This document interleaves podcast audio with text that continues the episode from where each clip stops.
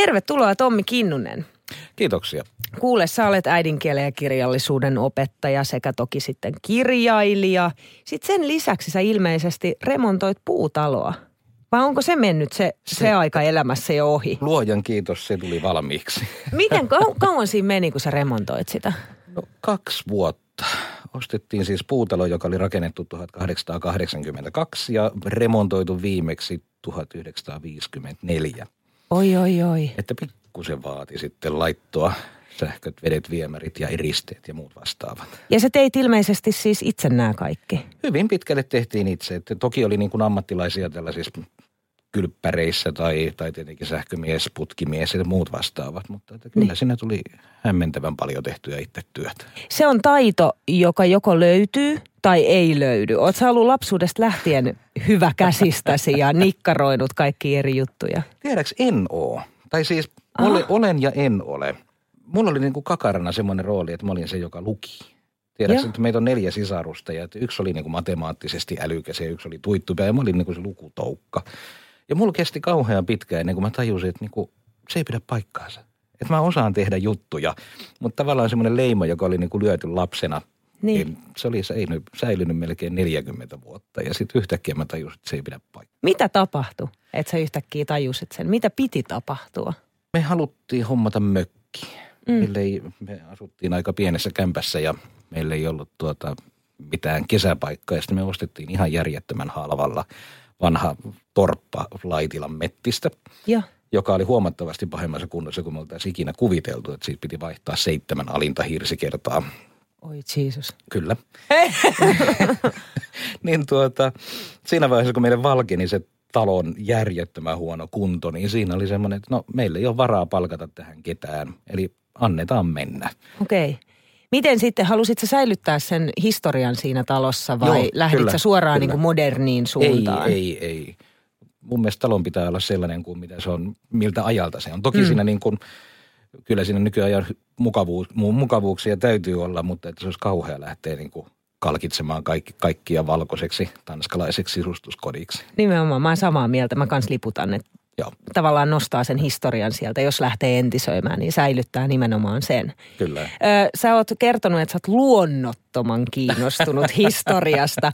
Mikä saa sut olemaan kiinnostunut menneestä? Mä en ole koskaan miettinyt, että mikä järkevä syy siihen oikein voi olla. Yksi varmaan kuulostaa hassulta, mutta mun, mun isovanhempani, siis äidin puolelta, asuu Lapuan Hellanmaan kylässä sellaisessa eteläpohjalaisessa kaksifooninkisessa talossa, jonka edellinen muutos oli tehty vuonna 1938, kun mun mummani oli miniänä muuttanut taloa ja hän oli tuonut siihen sivusta vedettävän sohvan. Et muuten, muuten talon niin kun, tupa oli aivan täysin alkuperäisessä kunnossa. Ja kun mä itse taas olin Kuusamosta, missä kaikki niin kuin poltettiin sodan aikana, että se on niin kuin aika lailla sellainen historiaton kylä, Ki on niin kuin periaatteessa vuoden 1946 mm. jälkeen rakennettua, niin tämä Hellamaan mummola oli sellainen, että se vaikutti aika kovasti. Mm. Että tavallaan, että siellä jotenkin tajusi, että ihminen on vaan niin kuin osa jotakin ketjua. Et en, ennen mua on ollut paljon ihmisiä ja niiden historiaa ja mun jälkeen tulee paljon ihmisiä ja heillä on historiaa ja mä en ole yhtään niin kuin sen tärkeämpi kuin kukaan niistä muistakaan. Miten ö, sä koet nykyhetken, jos puhutaan historiasta ylipäätänsä niin kuin yli, niin kuin yleisellä tasolla, niin miten sä koet nykyhetken? On, onko sun mielestä asiat meidän ihmisten kohdalla paremmin vai huonommin? Tavallaan sekä että. Eikö se ole hauska? Mä vastaan jokaiseen sun kysymykseen sekä että. Eli toisaalta parempaan suuntaahan mennään. Jos ajattelee vaikka vähemmistöjen tilannetta tai, tai nyt on alettu kunnolla kiinnittää huomiota naisten asemaan ja naisten mm. työuraan. Mutta toki taas sitten jotkut asiat menee huonompaan. Tuntuu, että tällaisen kylämäisyyden kadottua, niin tällainen yksinäisyys on lisääntynyt aika paljon. Vaikka me asutaan koko ajan niin kuin isommissa kaupungeissa, isommissa yksiköissä, niin me kuitenkin ollaan koko ajan yksinäisempiä. Luuletko sä, että tuohon vaikuttaa esimerkiksi älypuhelimet, somet ja muut vastaavat, jotka on periaatteessa tullut sen niin kuin meidän ihmisten väliin. Sitä kautta tapahtuu tuo kommunikointi ja sitä kautta on tullut yksinäisyys. Mutta sitten toisaalta eikö siinä ole myös Niin. ne hyvät puolet? Niin, mä, mä pitäisin niitä pikemminkin niin kuin hyvänä. Mm. Et sitä kautta pystyy pitämään niin kuin yhteyttä ihmisiin, johon ei välttämättä muuten pitäisi. Mm. Et sekin serkku, jolle sä et soittaisi koskaan, saattaa olla kuitenkin niin kuin samassa sovelluksessa ja siltä voi kysästä, että miten menee. Ja myöskin niin kuin koulutyössä huomaa, että sellaiset yksinäiset nuoret saattaa löytää niin kuin oman viiteryhmän nimenomaan sosiaalisen median kautta. Niin, että sit se myös yhdistää Kyllä, ihan yhtä kyllä. Kyllä. lailla. Miten, mitä jos sä sait tai voisit tuoda ja palauttaa historiasta jotain tähän hetkeen, joka esimerkiksi parantaisi meidän elämänlaatua, niin mikä se olisi se sellainen juttu? Luulen, että se voisi olla nimenomaan tuohon yhteisöllisyyteen kuuluva. Siis mä, mä olen kotoisin perheestä, jossa isoäiti asuu samassa talossa. Ei ole totta. En- Mä ehkä vähän Ihanaa. kaipaisin sellaista niin kuin perheen ja suvun suurempaa yhteyttä. Onpa, minkä, ke- kerro vähän, minkälaista se oli. Että se oli ilmeisesti siinä vaiheessa, kun vanhemmat lähti töihin, niin isoäitikö hoiti? No, Tai te mun- hoiditte isoäitiä. Niin mä luulen, että niin, että meni pikemminkin niin päin.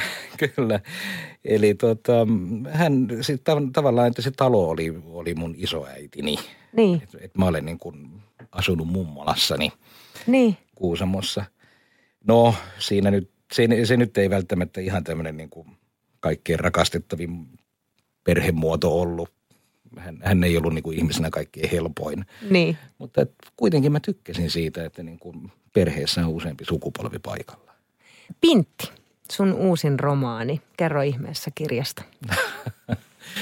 Se oli epätoivoinen yritys kirjoittaa yhden päivän romaani, koska mä vihaan yhden päivän romaaneja, mutta se ei oikein onnistunut. Siitä tuli kolmen päivän romaani. Avaa, mitä tarkoittaa kolmen päivän romaani, koska musta tuntuu, että moni ei tiedä tässä kohtaa. No ei varmaankaan, koska mä keksin sen itse. Niin, nimenomaan.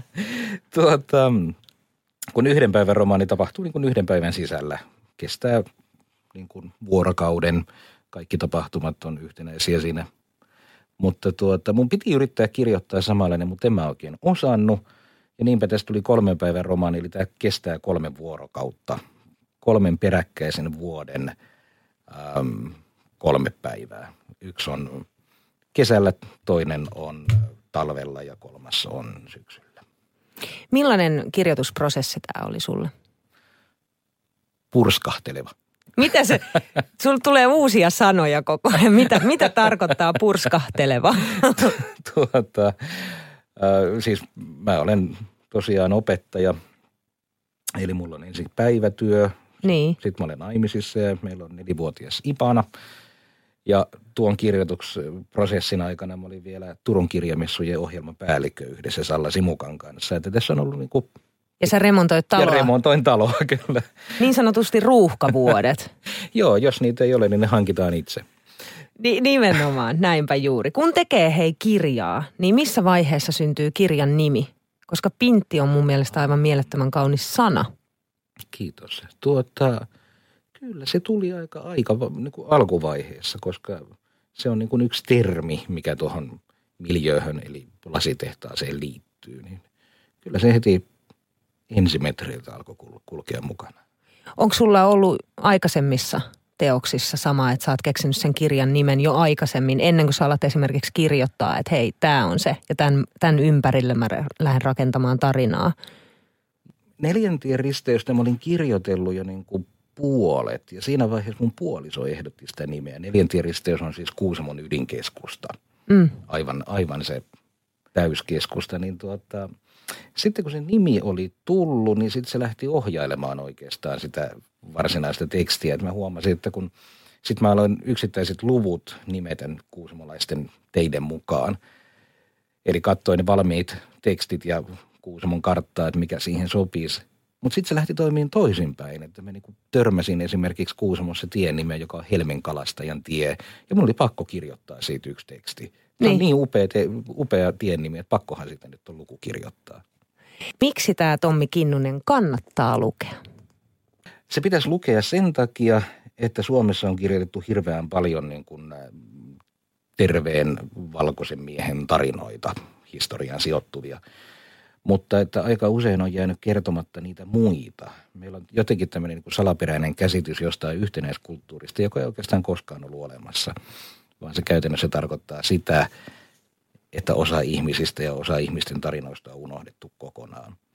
Ja niinpä tuo kannattaa lukea, koska siinä niin kuin yksikään kolmesta kertojasta ei välttämättä ole ihan niin kuin samanlainen stereotyyppinen henkilö kuin mitä suomalaisessa historiallisessa kirjallisuudessa yleensä löytyy. Kiitos Tommi Kinnunen. Kiitoksia.